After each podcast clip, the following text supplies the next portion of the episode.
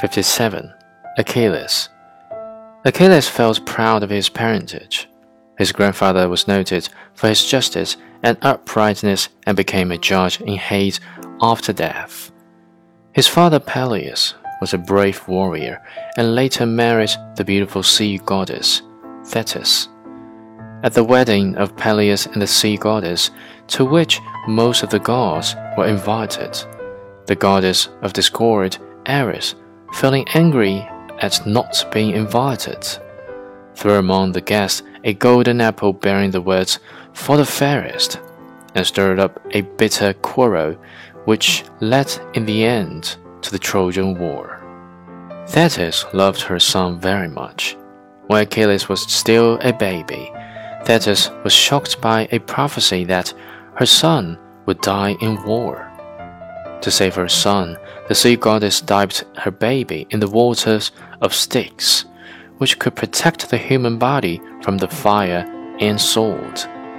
But as the heel by which she held him was it became the one mortal spot in the whole body of Achilles. Thus, the expression, the heel of Achilles, has come to mean a weak spot. Achilles spent a great part of his boyhood in the woods with the wise old centaur, Chiron, who taught him the gentle arts as well as war affairs, and prepared him well for a short but brilliant career. When fighters all over Greece flew to arms against Troy, a prophet foretold that Achilles was sure not to return from the war. Determined to keep her son from the disaster, Thetis sent young Achilles to the court of the king Scyros, where he worked in disguise as one of the handmaids waiting on the princess of Scyros. For a time tricked worked, messenger after messenger came, but all left without him. One day, a peddler appeared in the palace, bringing with him a wide variety of womanish small things.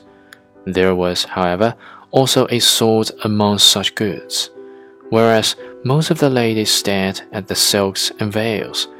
One of them eagerly grabbed the sword and joyfully played with it. At this, the peddler threw off his disguise and came out with his true identity. The artful Odysseus had come to fetch the hero to Aulis, where Greek ships had been waiting for both a fair wind and Achilles. Odysseus had not labored in vain.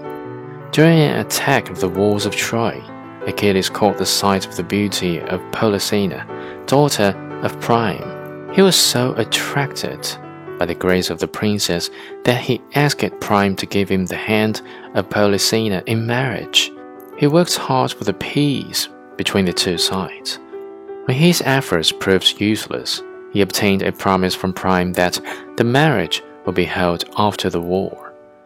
Just as Achilles turned to leave, the faithless Paris took out a poisoned arrow and shot at his heel from behind.